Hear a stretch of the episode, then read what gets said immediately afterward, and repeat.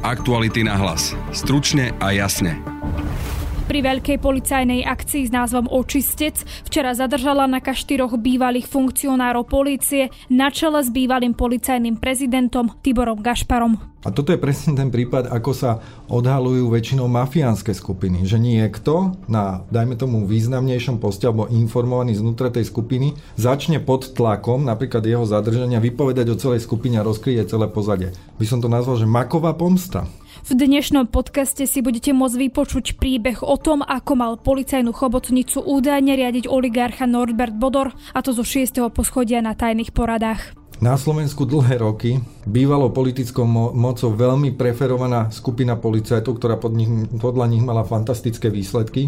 Vytvorila úplne ako keby tieňovú štruktúru, ktorá si vytvorila ako keby svoju centrálu paralelnej policajnej moci a tam sa mala schádzať s týmto nitrianským oligarchom Norbertom Bodorom a boli požiadavky na informácie o niektorých trestných konaniach, ktoré vedie policia a boli potom aj požiadavky na konanie, ako to má dopadnúť. Boli požiadavky, keď sa robila nejaká razia, aby neboli zablokované účty O čom tieto informácie v prípade, že sa potvrdia, vypovedajú, budete počuť šéfa reportérov redakcie Aktuality.sk a autora knihy Slovenská mafia príbehy písané krvou Jána Petroviča. Meno nového či staronového amerického prezidenta ešte stále nie je známe. Vyzerá to ale tak, že bližšie k víťazstvu má Joe Biden. V prípade výhry to ale nemusí mať jednoduché. Budete počuť českého analytika z Asociácie pre medzinárodné otázky Petra Boháčka.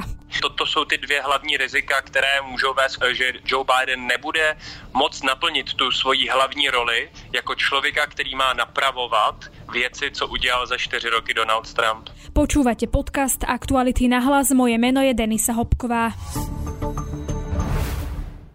Mali šéfovať policii a bojovať proti zločincom, oni ale pripomínali tajný spolok, sedávali na súkromných poradách a za ťažké úplatky mali upratať či vypaľovať vyšetrovaných podnikateľov. Aktuality SK prinášal príbeh, ako mala fungovať zločinecká skupina pod taktovkou Norberta Bodora, Tibora Gašpara a ďalších policajných funkcionárov. Takto znie Perex článku Aktualit a ja sa budem teraz rozprávať s jedným z autorov, a to s Janom Petrovičom, šéfom spravodajstva v redakcii Aktuality.sk. Vítaj.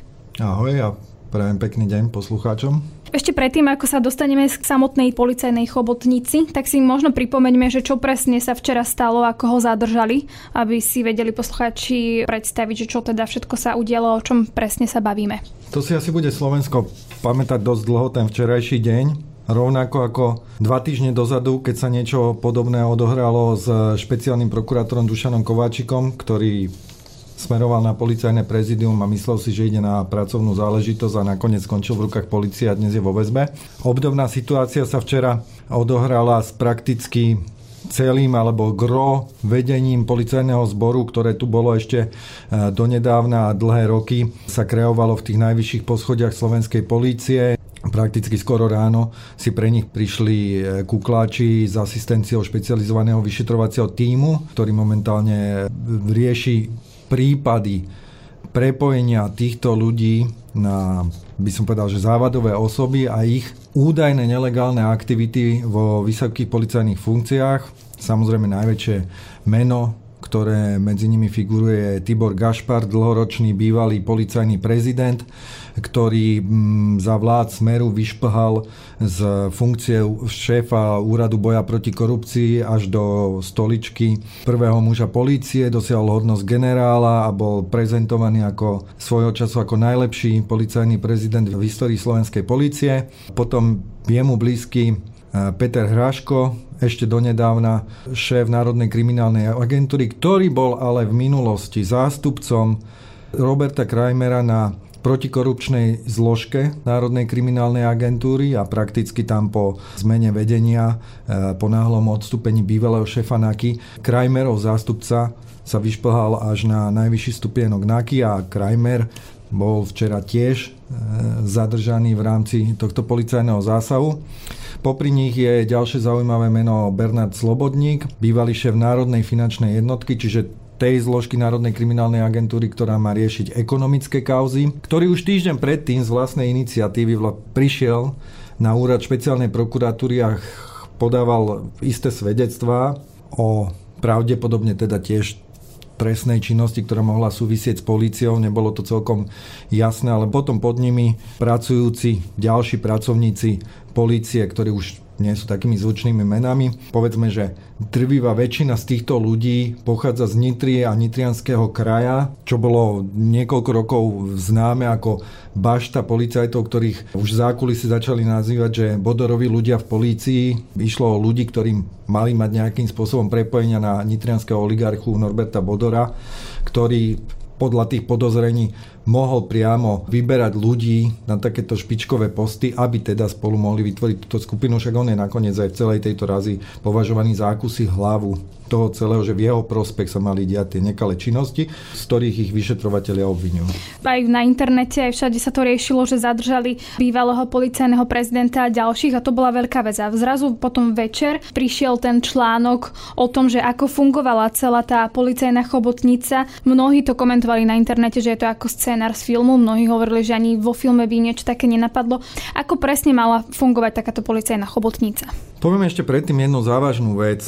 Aj na tomto prípade sa ukazuje, že keď sa odhalí nejaká takáto, takáto skupina, uvidíme teda, že či nakoniec sa to podarí aj dokázať, ale keď sa odhalia takéto podozrenia, tak ako keby nikdy to nevie nikto zvonku identifikovať, že niečo také sa deje. A toto je presne ten prípad, ako sa odhalujú väčšinou mafiánske skupiny. Že niekto na, dajme tomu, významnejšom poste alebo informovaný znútra tej skupiny začne pod tlakom, napríklad jeho zadržania, vypovedať o celej skupine a rozkryje celé pozadie. A toto je presne ten prípad. Boli včera také prvotné signály, že je to na nejakú politickú objednávku, že je za tým tlak ako očierňovať nominantov bývalej vlády. Tak tu by som chcel upozorniť, že toto je skôr, by som to nazval, že maková pomsta tu sa odohralo pred pár týždňami zadržanie bývalého riaditeľa kriminálneho úradu finančnej správy Maka, ktorý bol ale zadržaný za úplne iné skutky. On je obviňovaný, že dlhé roky pomáhal poslednej veľkej silnej e, zločineckej skupine bratislavského podsvetia Takáčovcom. Dodával im informácie, spolupracoval s nimi, bral od nich peniaze, mal dokonca spolupracovať s ich čiernym výjazdom, keď on mal, dajme tomu, nejaké problémy pri e, svojich SBS-kách, lebo on jeho kariéra sa vlastne prelína tak, že raz pôsobil v súkromných bezpečnostných službách, raz v službách štátu a vlastne on bol prvotne obvinený e, z týchto záležitostí. Ale zjavne podľa textu tých obvinení, ktoré poznáme teraz, práve on po svojom zadržaní ukázal prstom na túto skupinu, do ktorej mal patriť a začal rozprávať. Postupne sa k nemu pridali ďalší ľudia, s nimi je obvinený bývalý Siskar uh, František BM, ktorý obdobným spôsobom vypoveda a potom aj nejakí ďalší svetkovia a na základe toho sa to celé rozkrylo, to čo včera vieme, hej, zatiaľ na úrovni obvinení nedokázaných pred súdom, ale teda tie podozrenia sú veľmi vážne a žiaľ, vyzerá to tak, že na Slovensku dlhé roky bývalo politickou mo- mocou veľmi preferovaná skupina policajtov, ktorá podľa nich mala fantastické výsledky. Vytvorila úplne ako keby tieňovú štruktúru, ktorá si vytvorila ako keby svoju centrálu paralelnej policajnej moci a tam sa mala schádzať s týmto nitrianským oligarchom Norbertom Bodorom a v princípe sa dohadovať na všetkom, čo ako bude. On im tam mal chodiť rozprávať, aké potrebuje informácie o ktorých prípadoch pre svoje potreby alebo pre potreby iných ľudí, ktorí pravdepodobne si za to mali zaplatiť, aby sa to dozvedeli. No a potom tam malo dochádzať aj k dohadovaniu, že od koho si koľko peňazí pýtať na, na to, aby bol, dajme tomu, nepostihnutelný pokiaľ mal nejaký problém s zákonom a pritom to neboli žiadni malí ľudkovia, hej, nejakí len radoví podnikatelia, išlo o veľké prípady, však spomínajú sa tam také kauzy ako Váhostav a spomína sa tam meno jeho majiteľa Juraja Širokého, ktorého mali nejakým spôsobom ochraňovať a mali za to byť veľmi slušne v úvodzovkách poviem odmeňovaný vysokými, vysokými bakšišmi. Tá, tá skupina mala ako keby použiť tú svoju legendu, že, že oni riadia políciu, používať ju na nelegálne činnosti, čo ani neviem, kde to má takú obdobu.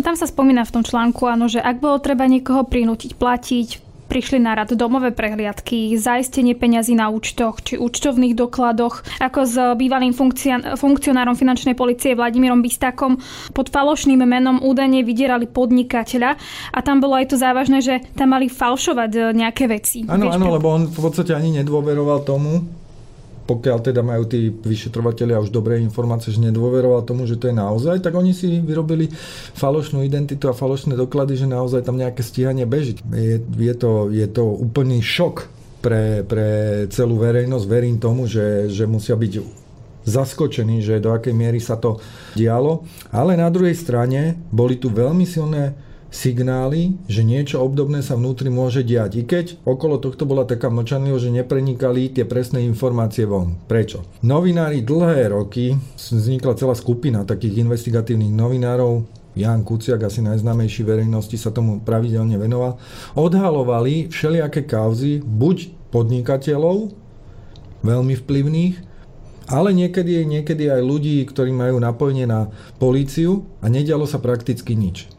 Ja osobne som zažil viacero tlačových besied s policajným prezidentom Gašparom, ktorého tam priamo sa novinári pýtali, že kedy teda už prídu na tie veľké ryby, okolo ktorých sú také silné podozrenia, že majú možnosť eh, zneužívať eh, štátne inštitúcie, že tam majú nejaký vplyv, že, že sa dopúšťajú trestnej činnosti. A stále nič. Všetky, všetky prípady končili na odsudení nejakých menších lekárov alebo nejakých menších štátnych úrodníkov a stále to nepreskakovalo vyššie. Proste už tu boli dokonca protikorupčné pochody ešte predtým, než sa stala vražda Janka Kuciaka a jeho snúbenice, už tu bolo, už tu bolo takéto pnutie. Čiže niečo signalizovalo, že niečo je tam zlé. A potom už bolo veľa rečí. Okolo Norberta Bodora sa už začali šíriť tie články. Bývalý predseda vlády bol na večierku e, firmy Bonu, ktorú vlastní jeho otec. Viacerí policajti z tohto prostredia, existuje fotografia, že sa s ním odfotili. Bol tam e, policajný prezident vzdialenou rodinou otca Norberta Bodora. Čiže, čiže tých, tie prepojenia tie stále sa signalizovali, ale až teraz keď ten Ludovít Mako prehovoril, ako to malo celé fungovať, tak to dáva nejaký plastický obraz o tej obrovskej chobotnici. Ja by som sa ešte možno vrátila k tomu, čo sa presne dialo. Malo to byť na šiestom poschodí, tie stretnutia, kto všetko tam chodil a ako to vyzeralo? Mal tam prichádzať Norbert Bodor. Boli požiadavky na informácie o niektorých trestných konaniach, ktoré, ktoré vedie policia a boli potom aj požiadavky na konanie ako, ako to má dopadnúť? Teda, že napríklad v prípade váhostavu boli menované konkrétne osoby, ktoré nesmú byť obvinené. Boli požiadavky, keď sa robila nejaká razia, aby neboli zablokované účty nejakým, nejakým ľuďom, aby, aby sa dostali naďalej k peniazom. Hovorí sa tam o tom, že boli požiadavky na sledovanie konkrétnych ľudí. Menuje sa tam súčasný premiér, vtedy opozičný politik eh, Igor Matovič. Mala tam byť požiadavka na sledovanie Daniela Lipšica, v minulosti opozičného politika, dnes advokáta. A boli tam rôzne žiadosti ako keby o ochranu ľudí, ktorí mali problém so zákonom z rôznych väčších kauz, je tam tá kauza okolo, okolo tých podnikateľov z Južného Slovenska, ktorí e, obchodovali s e, ropnými produktami, čo si tak narýchlo spomínam, ale aj také drobnejšie kauzičky. No a proste stále sa tam malo, malo operovať tým, že vlastne Norbert Bodor mal za toto platiť peniaze. Aspoň teda podľa toho, čo vyšetrovateľia zistili. Uvidím sa, im to podarí aj potvrdiť. To je to, čo som sa chcela opýtať. Čiže oni boli platení... Od drobných úplatkov, radovo v tisícoch eur, do úplatkov na úrovni 100 tisícov eur. Dokonca je tam menovaný prípad, keď sa malo prenášať 400 tisíc eur naraz za jednu službičku a tu si potom medzi sebou mali rozdeliť. Tam je asi aj to, čo mne sa zdá dôležité, že môžeme povedať, že mali podchytenú celú policiu. Mali tam určite podchytenú celú policiu, pretože e, podľa tohto obvinenia to vyzerá, že bola skupina zhruba tak 7 až 8 ľudí, ktorí boli detálne informovaní o tom, čo sa deje a že sú to nelegálne aktivity, tých mali zjavne úplne, úplne pod kontrolou a oni vlastne na tom spolupracovali. Ďalším spoluobvineným s nimi je v tomto Dušan Kováčik, ktorý riadil e, úrad špeciálnej prokuratúry a špeciálna prokuratúra má takú hierarchickú štruktúru, že on v princípe môže každému prokurátorovi špeciálnej prokuratúry nariadiť, čo musí s konkrétnym prípadom urobiť a on ho musí poslúchať. Čiže, čiže mali aj takúto možnosť proste ovplyvňovať veci aj mimo polície ak sa to potvrdí, tak proste vedeli si zariadiť, lebo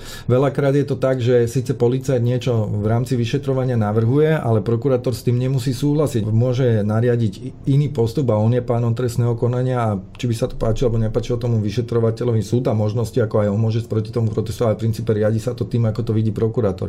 No a predpokladám, že mnohí policajti po Slovensku netušili, že, že niečo sa deje s nejakým nelegálnym úmyslom, ale mohli byť do tohto celého zapojení tým, že dostali nejaký pokyn a nie, niečo vykonávali, hej? A, a, ale netušili, že ide o odhalovanie trestnej činnosti, že, že to nie je ten pravý cieľ, pre ktorých skladali prísahu, ale že možno niekto to zneužíva na niečo iné. Mali sa tam spomínať teda aj politické strany, neviem, že či tam bol len Smer alebo nie? Smer a potom aj čiastočne Slovenská národná strana. Slovenská národná strana sa, pou, sa spomína aj v ďalšom inom prípade, ktorý je vlastne taký, ono to ide ako domino efekt tento rok a vôbec sa to nezačalo ináč zmenou vlády. Tie akcie, ktoré vidíme tento rok, že prakticky skoro týždeň čo týždeň niekoho obvinia alebo zadržia, pre nejaké takéto zneužívanie e, vzťahov k moci, tak to sa začalo už pred voľbami tou známou kauzou dobytkár. Tam ide o platenie desiatkov za to, že, že ľudia z farmárskej oblasti dostávali dotácie cez e, platobnú agentúru ministerstva pôdohospodárstva. Na začiatku boli obvinení iba iba by som povedal drobní aktéry tejto kauzy, hej, nejakí právnici, ktorí mali zabezpečovať nejaké spojívka a tam to vidíme, ako to išlo vyššie. Postupne štátni úradníci z tej agentúry. Štátni úradníci na šéfov nad sebou. Šéfovia nad sebou ukázali na ďalších ľudí, až to dospelo k tomu, že zrazu sa tam objavil veľký podnikateľ Martin Kvietik, ktorý je považovaný za oligarchu a často bol mediálne spájaný so Slovenskou národnou stranou. Potom tam vypoveda jeden svedok, že peniaze mali ísť aj do stranickej pokladnice SNS. Mnohí ľudia z tejto kauzy skončili vo väzbe. Potom došla e, razia na sudcov, kde sa ukázalo, že mnohí sudcovia mohli manipulovať súdne rozhodnutia. Keď mali podnikateľské prostredie mal problém s nejakým, s, s, s nejakým sporom, tak vlastne teraz možno zistujú, že ten spor nebol ovládaný spravodlivosťou, ale bol ovládaný nejakými vzťahmi zo zákulisia. Ono to postupne takto salamovou metodou išlo vyššie až vyššie, až sme sa teraz dostali k samotnému vedeniu policie. Kto vie, čo bude nasledovať ďalej? O mafii si písal roky, napísal si aj knihu Slovenská mafia, príbehy písané krvou. Ako si to vlastne vnímal, keď si sa prvýkrát dozvedel o tom, že tu mohla byť teda takáto nejaká policajná chobotnica, ako človek, ktorý písal o mafii a práve títo zadržaní majú mať na krku obvinenie z viacerých trestných činov medzi nimi aj založenie zločineckej skupiny korupcie, zneužívania pravomocí verejného činiteľa. Každá násilnícka zločinecká skupina, tá, tie, o ktorých som ja písal, tie výpalnícke, vydieracké, ktoré robili aj nájomné vraždy, mala v polícii a v iných bezpečnostných zložkách svojich ľudí. Často platených za paušal alebo za konkrétnu službičku, dostávali za to peniaze. E, mali aj v iných zložkách, často sú podozrenia, že mohli mať aj na prokuratúre, aj na súdoch, mali v spravodajských zložkách svoje kontakty, nevedeli bez nich fungovať. Postupne dochádzalo k rozkladaniu týchto, týchto násilníckých skupín. Jednak už bolo tých prípadov tak strašne veľa, rôzne veci sa povyšetroval, prešiel istý čas, zmenilo sa ekonomické prostredie, zločin sa začal páchať viac na papieri a ekonomickým spôsobom, než nejakým fyzickým kontaktom. Takže takmer všetky tie väčšie skupiny postupným zmenou prostredia a rozkladaním policie zanikali, zostávali tu len tí takáčovci stále takí skoro nepostihnutelní. Okolo nich sa začala uh, variť voda okolo roku 2016, keď na nich postupne začali robiť razy, ale stále to nebolo také, že už, už by sa to aj dostávalo pred súd, dokonca ten, e, ten šéf e, Kudlička bol aj prepustený z väzby na kauciu a ani vlastne nesedel ešte vo väzení a bol vlastne taký posledný mohikán z, tej, z tejto ére. Tiež sme si stále hovorili, že ako je to možné, že aké musí mať krytie táto skupina, no tak pokiaľ je to pravda to, čo sa na bývalého šéfa e, finančných kriminalistov Maka hovorí, tak asi mal veľmi silné krytie v tom štáte, že si, mo, že si mohli tie, tí takačovci dovoliť takéto veci. Ale teda, že by to bolo malo takýto rozsah tejto chobotnice, tak to je naozaj e, veľký šok. Je ale pravda, že naozaj, že z tých, z tých veľkých prípadov, tých veľkých rýb, sme veľa predtým nepočuli, že by boli naozaj nejak dôsledne zrealizované. Ja si myslím, že to je ale taká aj spoločensko-politická chyba, ktorá toto umožnila. Totižto tu dlhé roky fungovala demokracia postavená na partokracii. Vládna strana rozhoduje v princípe o dosadzovaní ľudí do všetkých dôležitých zložiek štátu a kto je v týchto zložkách dosadený teda tou správnou politickou stranou, ktorá je teraz vo privedení štátu, tak je náš človek, toho ochraňujeme a ten princípe tam môže čokoľvek. Že aj v tej policii si myslím, že v budúcnosti vždy tam môžu, ako v, štát, ako v každej štátnej inštitúcii, tam môžu pôsobiť ľudia iba dvoma spôsobmi.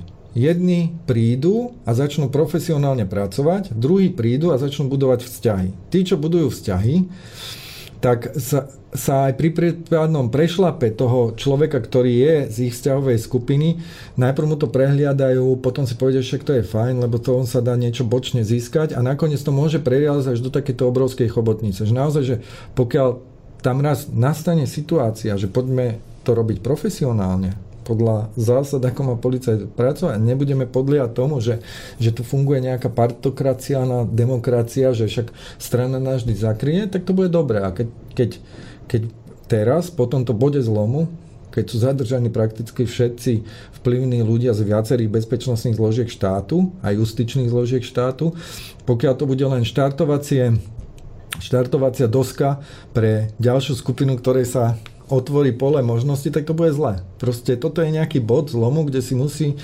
celkovo ten štát povedať, ako nadstaví vzťahy do budúcnosti.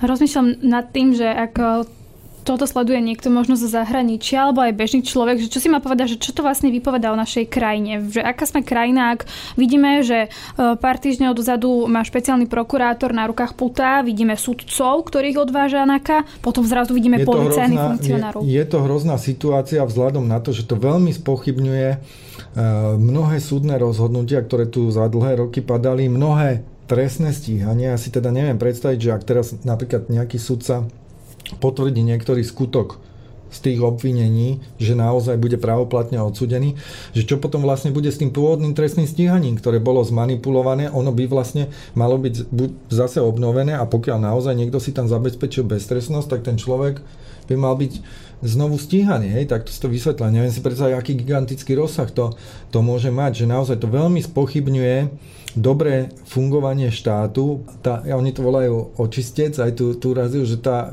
očistá raz proste musí prísť.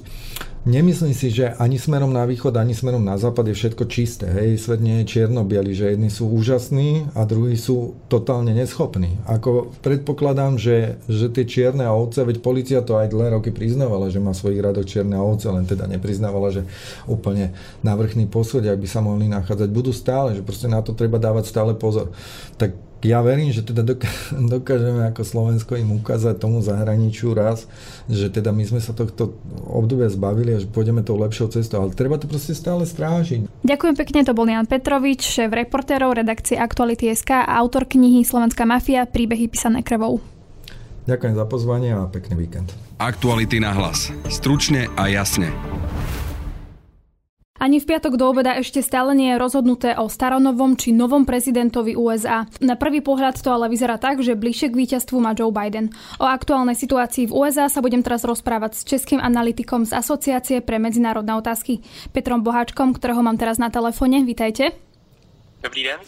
Pán Boháček, no veľmi ťažko sa to teraz hodnotí, alebo veľmi ťažko sa o tom rozpráva, lebo o pár hodín môže byť tá situácia možno inšia alebo možno večer, ale každopádne čítavanie hlasov veľmi dlho trvá.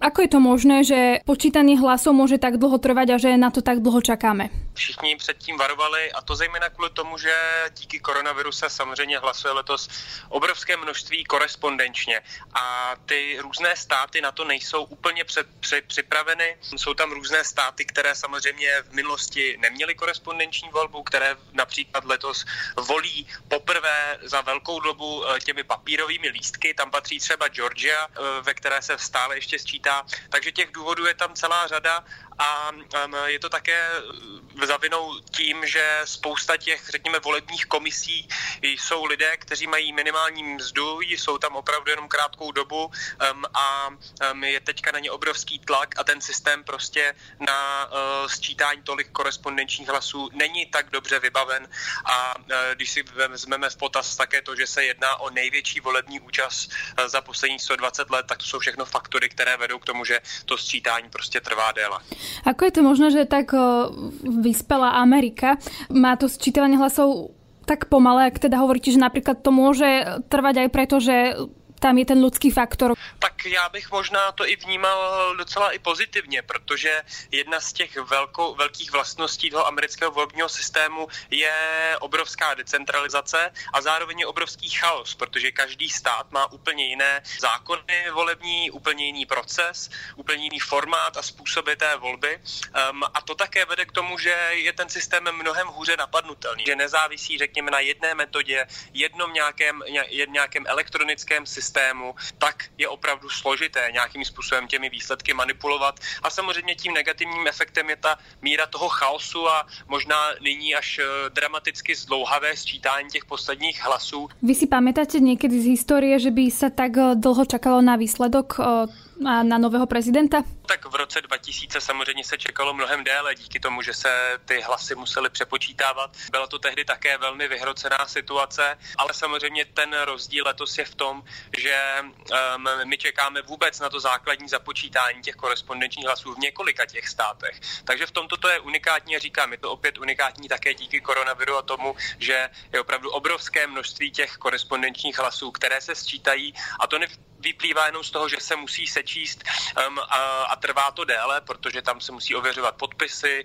kvůli koronaviru se může, musí různě uh, dezinfikovat uh, ty obálky také při počítání. Tím dalším důvodem je také to, že v některých státech je možné poslat volební lístky uh, poštou v den voleb, a oni samozřejmě několik dní ještě dochází. Takže máme potom státy jako Nevada, jako, jako je Pensylvánie, jako je Severní Karolína, kde ještě neznámé množství hlasů může dorazit až do 10. listopadu a samozřejmě tím výsledkem ještě částečně může nějak zahýbat. Keď sa na to pozrieme v tých prepočtoch, tak uh, niektoré médiá tam sa to líši, ale uvádzajú, že teda Biden má tých 253, niekde je 264, Trump 214. Je teda šanca, že by sa to otočilo v prospech Donalda Trumpa? Má Donald Trump ešte reálnu šancu, že to vyhrá, alebo skôr to teda smeruje naozaj k tomu Bidenovi?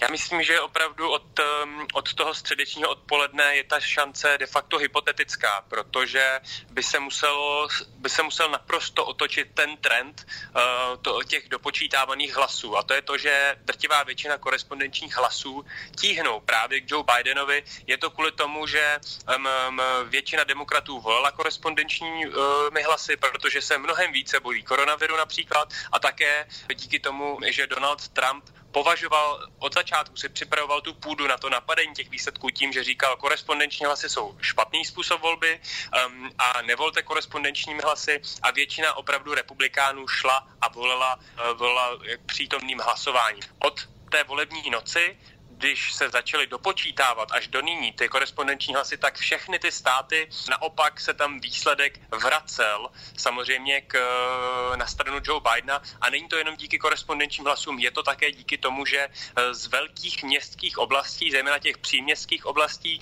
kde je mnohem větší množství lidí v těch jednotlivých volebních okrscích, tak tam se samozřejmě ty hlasy sčítávají mnohem déle, takže také díky tomu ten výsledek potom, eh, řekněme, eh, tíhne zpět k Joe Biden Bidenovi, i když uprostřed té volební noci to vypadalo, že Donald Trump je opravdu na, na, na cestě k vítězství.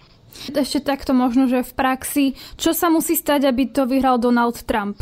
Muselo by se stát to, že by mm, nyní ubránil Georgiu, ve které, ve které už nyní prohrává o několik, několik hlasů. Um, tam už se dopočítává jenom několik tisíc hlasů. Musel by teda obrátit nejenom ten celostátní, ale ten, i ten trend v tom jednotlivém státu. Uh, a pak by musel vyhrát alespoň uh, například uh, Nevadu, která, eh, ve které opravdu Joe Biden eh, vede také velmi dlouho. Tam se budou počítat hlasy až někdy do víkendu ehm, a ještě se budou dopočítávat ty korespondenční hlasy, které jsou nyní stále na cestě a budou tam mít finální výsledky až 12. listopadu.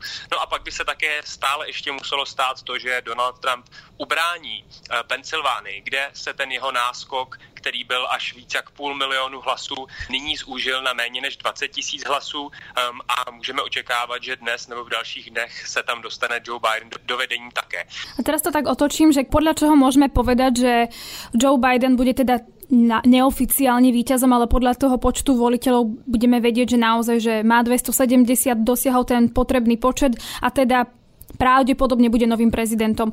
Já myslím, že to budeme moct říct už možná dnes, když se opravdu uzavřou volební místnosti v Georgii a kdy budeme moct říct, že, že Donald Trump Georgii nevyhraje a vyhraje Joe Biden, protože Donald Trump potřebuje vyhrát ty hlasy v Georgii. If you count the legal votes, I easily win. If you count the illegal votes, they can try to steal the election from us. If you count the votes that came in late, we're looking at them very strongly, but a lot of votes came in late. This is a case where they're trying to steal an election. They're trying to rig an election. And we can't let that happen. Donald Trump mal opäť vyjadrenie na tlačovej konferencii, kde opäť teda zopakoval, že ak sa započítajú len legálne lístky, tak ako to on hovorí, že teda vyhral, ale ak sa započítajú aj nelegálne lístky, môže Môže sa mu niekto pokúsiť ukradnúť víťazstvo. Ako vnímate tieto vyjadrenia Donalda Trumpa? Čo vy za tým čítate? Čo, čo je za tými vyjadreniami? Nyní to vnímám tak, že on se snaží zasadit semínko o tom, že tyto volby byly ukradené, že tyto volby byly neprávem dány za vítězství eh, Joe Bidenovi a toto semínko bude další čtyři roky pečlivě zalévat a pěstovat, aby vyklíčilo za čtyři roky v roce 2024 a mohl ho využít k eh, jeho další kandidatuře. Nějak jinak si to dokážu vysvětlit. Musíme vnímat uh, Donalda Trumpa a jeho rétoriku o napadnutí a sfalšování voleb jako prostě jenom jeho nějaký rétorický nástroj, ale i přesto od něj začínají dávat ruce pryč různí republikáni. Například, když se zmínil, že Donald Trump chce napadnout ty výsledky voleb ve Wisconsinu, tak bývalý guvernér Wisconsinu Scott Walker, republikán, um, se vyslovil, že ten, že ten náskok, to vítězství Joe Bidena ve Wisconsinu je vlastně tak velké, že vůbec nedává smysl ho ani napadat. On si připravuje tady vytvoření nějakého mýtu o ukradených volbách, který bude využívat do budoucnosti, ale důležité je, že i republikáni od něj dávají ruce pryč. Myslíte si, že ak by do budúcna v prípade, teda čisto teoreticky, ak by prehral Donald Trump, ako ste to spomínali, že 4 roky toto bude jeho retorika, že by naozaj potom mohol postupne stratiť aj podporu teda tých vlastných? Myslím, že republikáni nyní eh, tím, že uprostřed Bílého domu se opravdu mluví už o roku 2024, tak um, republikáni se nyní budou soustředit na něco úplně jiného. Pro ně vlastně to, že pokud, že, že kdyby získali v těchto volbách i Senát, jak to možná nyní opravdu vypadá, tak to pro ně bude dostatečně velké vítězství, které přečí ty očekávání od těchto voleb. A oni se nyní budou muset samozřejmě zaměřit na to, jak budou nějakým způsobem schopni pracovat s Joe Bidenem a jak budou moci naladit úplně jinou vlnu mm, a linku um, své politiky v americkém kongresu. A, a bude to muset být linka, která bude naopak tlačit na nějaký typ spolupráce. Takže já si myslím, že, ty, že republikáni se po těch čtyřech letech, které byly opravdu pro ně náročné, kde se museli nějakým způsobem vypořádat neustále s Donaldem Trumpem, trošičku od něj nyní odkloní, protože jsou důležitější věci, které musí řešit. Budou se dívat na volby za dva roky do kong- amerického kongresu, které budou pro ně důležité. A myslím, že pokud se vrátí k Donaldu Trumpovi, tak možná za ty čtyři roky. Vy ste spomínali tú spoluprácu Joe Bidena s republikánmi. Ja som počula také teórie, že to bude mať veľmi ťažké, ak bude prezidentom presne pri tej spolupráci. Očakávate, že to bude mať napríklad ťažké presadiť, čo, čo chce, keď tam nebude mať vlastne tú podporu svojich vlastných, ale bude sa musieť ako keby obracať na tú druhú stranu? Bude to rozhodně těžší, nebude moc dělat eh, žádnou progresivní agendu, kterou, eh, kterou má v plánu a do kterého tlačí uh, levice v demokratické straně. A uh, také je toto nutné vnímat v tom kontextu, že, že tyto volby jsou do určité míry prohrou um, demokratické strany, protože nebyli schopni získat senát a nebyli schopni řekněme, vyhrát jakoby nějakým velkým způsobem, jak se očekávalo po těch čtyřech letech jako Donalda Trumpa, po tom, co umřelo více jak 230 tisíc lidí kvůli nezvládnuté pandemii, po tom, co je vlastně největší volební účast za poslední 20 let. Takže myslím, že díky tomuto de facto selhání té strategie sásky na středové voliče a na středo, středovou politiku bude ve demokratické straně větší tlak na to, aby Joe Biden opravdu prosazoval skutku levicovou agendu a levicový program. Ale to nebude možné s tím rozděleným kongresem, kde Senát je stále možné, že budou kontrolovat republikáni. Toto jsou ty dvě hlavní rizika, které můžou vést, že Joe Biden nebude moc naplnit tu svoji hlavní roli jako člověka, který má napravovat vieci, co udial za 4 roky Donald Trump. V čase uzavierky tohto podcastu ešte nepoznáme oficiálny výsledok amerických prezidentských volieb, ale viaceré zahraničné médiá už uvádzajú, že prezidentom Spojených štátov sa stal Joe Biden. It's clear that we're winning enough states to reach 270 electoral votes needed to win the presidency. I'm not here to declare that we've won, but I am here to report when the count is finished, we believe we will be the winners. No a to je z dnešného podcastu všetko. Vypočuť si nás môžete cez Spotify a ďalšie podcastové aplikácie. Ak radi počúvate naše podcasty, môžete nás podporiť cez službu Aktuality.sk+. Náš kolega Marek Vagovič vydáva novú knihu Vlastnou hlavou 2, ktorú si môžete zakúpiť aj na našom webe Aktuality.sk. Na dnešnom podcaste spolupracovali Jan Petrovič a Matej Ohrablo. Pekný zvyšok dňa a tiež pekný víkend želá Denisa Hopková. Aktuality na hlas. Stručne a jasne.